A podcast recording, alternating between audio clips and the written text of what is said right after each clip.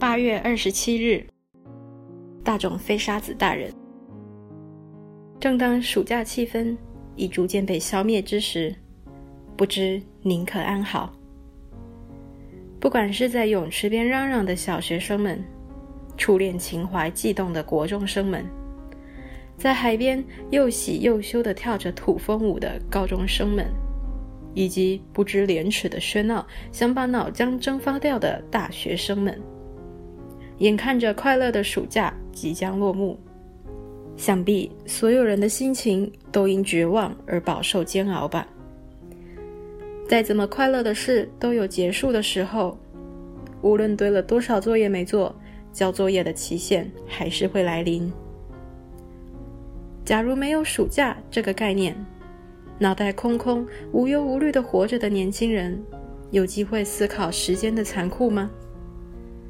暑假的醍醐味就在于结束，而大冢学姐的绝对王政，也到了结束的一刻。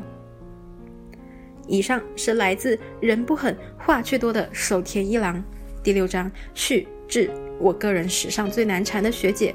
嗯同一天同一地点，在京都车站附近街道深处的咖啡厅里，写给小松吉的信是那么弱气窝囊，转而无能狂怒。现在面对大冢学姐，竟然除了话多这一点之外，一反常态，趾高气扬达到了最高点。守田用好像胜券在握、掌握制胜点的口吻，先啰里啰嗦地铺垫了点废话，然后才掩饰心里头一吐恶气的松快，轻飘飘地说出战胜宣言。他究竟做了什么事让他一吐恶气呢？大冢学姐看过自己的书桌了吗？发现少了什么吗？论文写到一半的电脑是不是不见了？我想，您应该明白了吧？此乃守田一郎的犯罪声明。回忆过往。仅次于教授，搞不好比教授还大的大冢学姐，就是个活生生的传说。以往守田只能够服从大冢学姐，他忍人所不能忍，只为了完成大众学姐的命令，咽下了无数血泪。他细数大众学姐曾经的暴政，要他去游鹤茂川，他就游；要他去买酒，他就买；买错了就去重买。七夕指定的竹子要去植物园偷砍，然后。守田就要挨管理员的骂，等等的这一切伤痛，都成了守田脑海中的走马灯，一幕幕闪过的苦甜回忆。兔子急了也会咬人，守田忍辱负重这么多年，终于是爆发了。他奋起反抗，偷偷藏起大冢学姐的电脑，现在正得意洋洋地写信炫耀。不过他也清楚，虽然成功偷走了电脑，但是这只是一个阶段性的胜利，还不算全盘获胜。他还写信说，如果大冢学姐想要知道电脑的存在，就必须答应他提出的三大要求。第一点是，今后不再对手田颐指气使；第二点，每天早晚朝着手田的方向虔诚礼拜；第三点，只要守田想要吃猫拉面，大众学姐就得请客，而且没有期限。守田这个高傲嚣张的模样，真的是让人拳头都硬了。他大言不惭地提出了这些要求。第一点就算了，第二点是什么不切实际的要求？大众学姐既不是伊斯兰教徒，守田也不是卖家的天房。第三点还要无限期请守田吃猫拉面，这个给点颜色，守田就能够开好几间染坊啊。他提完要求之后，还要啰嗦几句不明所以的话来营造气氛。以下是这封信的结尾：再甜蜜的恋人，也终将迎接离别。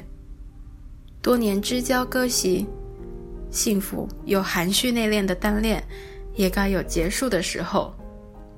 梭罗树的花色，印证胜者必衰，萌者亦如风中之尘般风过无痕。大冢飞沙子的绝对王政也不例外。这是您在伊吹同学那一件事上捉弄我的报复，请深自反省。其实我真心想说，守田啊，反派死于话多，你造吗？吃了雄心豹子胆以后，竟然将大冢学姐的电脑偷藏起来，并且挟天子以令诸侯，那么大众学姐将会如何应敌呢？守田能够得意的笑到最后吗？留给大家一个猜想，下一回分享哦。而补充一下，既然我们之前提过了 P.S. 的用法，就来实践一番。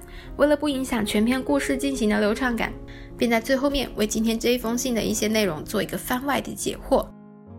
首先，P.S. 关于猫拉面的部分，猫拉面出现在森见登美彦知名著作《四叠半宿舍青春迷走》之中。猫拉面摊子是京都大学生们常去的地点之一。传说是用猫来熬汤，滋味非同凡响。之后，三间灯美彦笔下以京都为主要舞台的故事之中，都能够看见猫拉面穿梭其中。三间灯美彦不愧是京都大学的最佳代言人之一啊！P.P.S. 第一封信提到的梭罗树，我刚开始确实是把再甜蜜的恋人也终将迎接离别等等，一直到。梭罗树的花色印证胜者必衰，猛者亦如风中之尘般风过无痕。这一大串的话，当做是辞藻堆砌起来营造气氛之外，还能够层层推进手田下文的力度，这样子来看待的。但是梭罗树后面这两句有那么一点不太明白，但是好像很厉害的感觉，于是我就去查了资料。梭罗树的资料可确实是让我好找。一开始看到梭罗树的时候。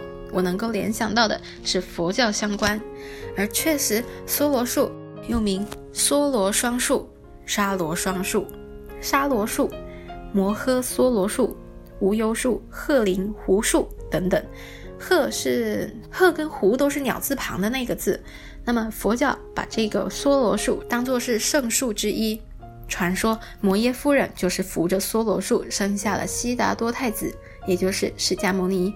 之后，释迦牟尼的宝座在东南西北各有两棵梭罗树，而释迦牟尼就在梭罗双树下涅槃。当时梭罗树同时开花，林子一片白茫茫的，才好像是白鹤降落其间一样，才会有刚提到的鹤林胡树这样的别名。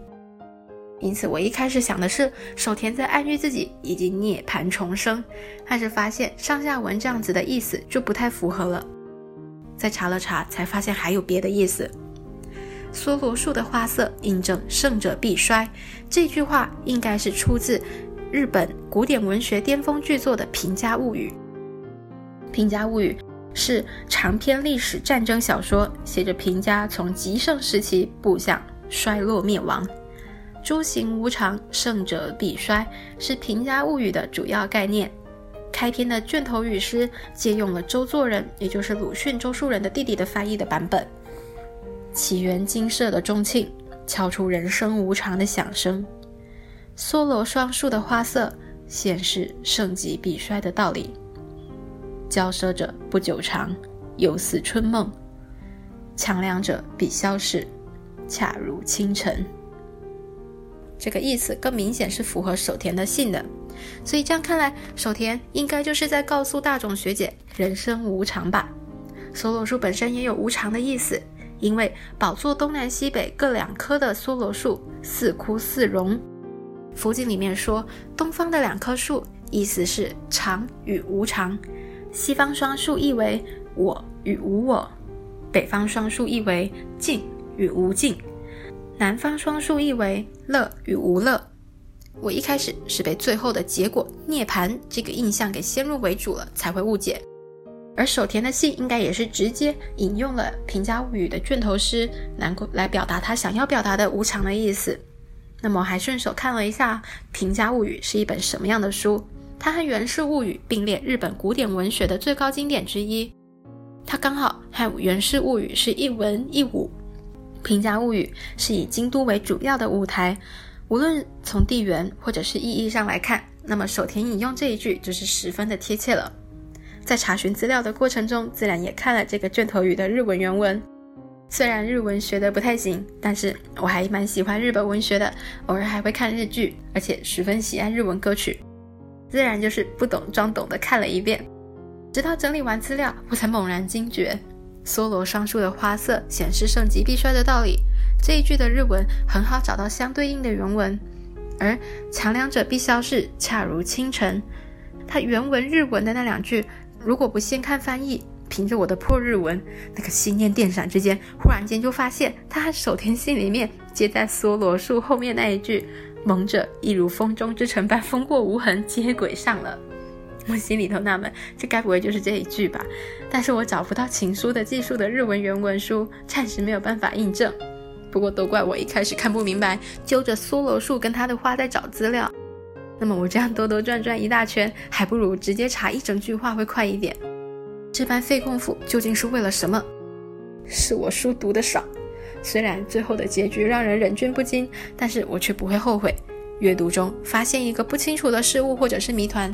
经过重重努力抽丝剥茧，是一个我十分享受的过程，也是我认为阅读这件事可以获得的快乐之一。另外，应该说是 P P P S 啊，日本的梭罗树其实跟印度的梭罗树不同，就连中国北方南方的梭罗树也不太一样。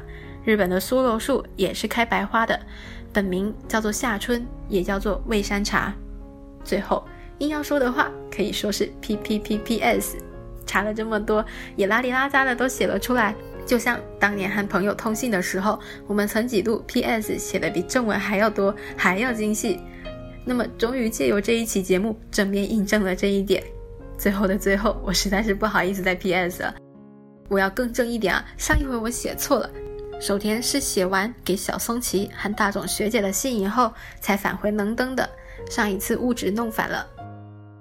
那么今天便先到这边，下一回再来看看手田 VS 大冢学姐究竟谁能够笑傲江湖。那么我是段六，谢谢收听，我们下期再会。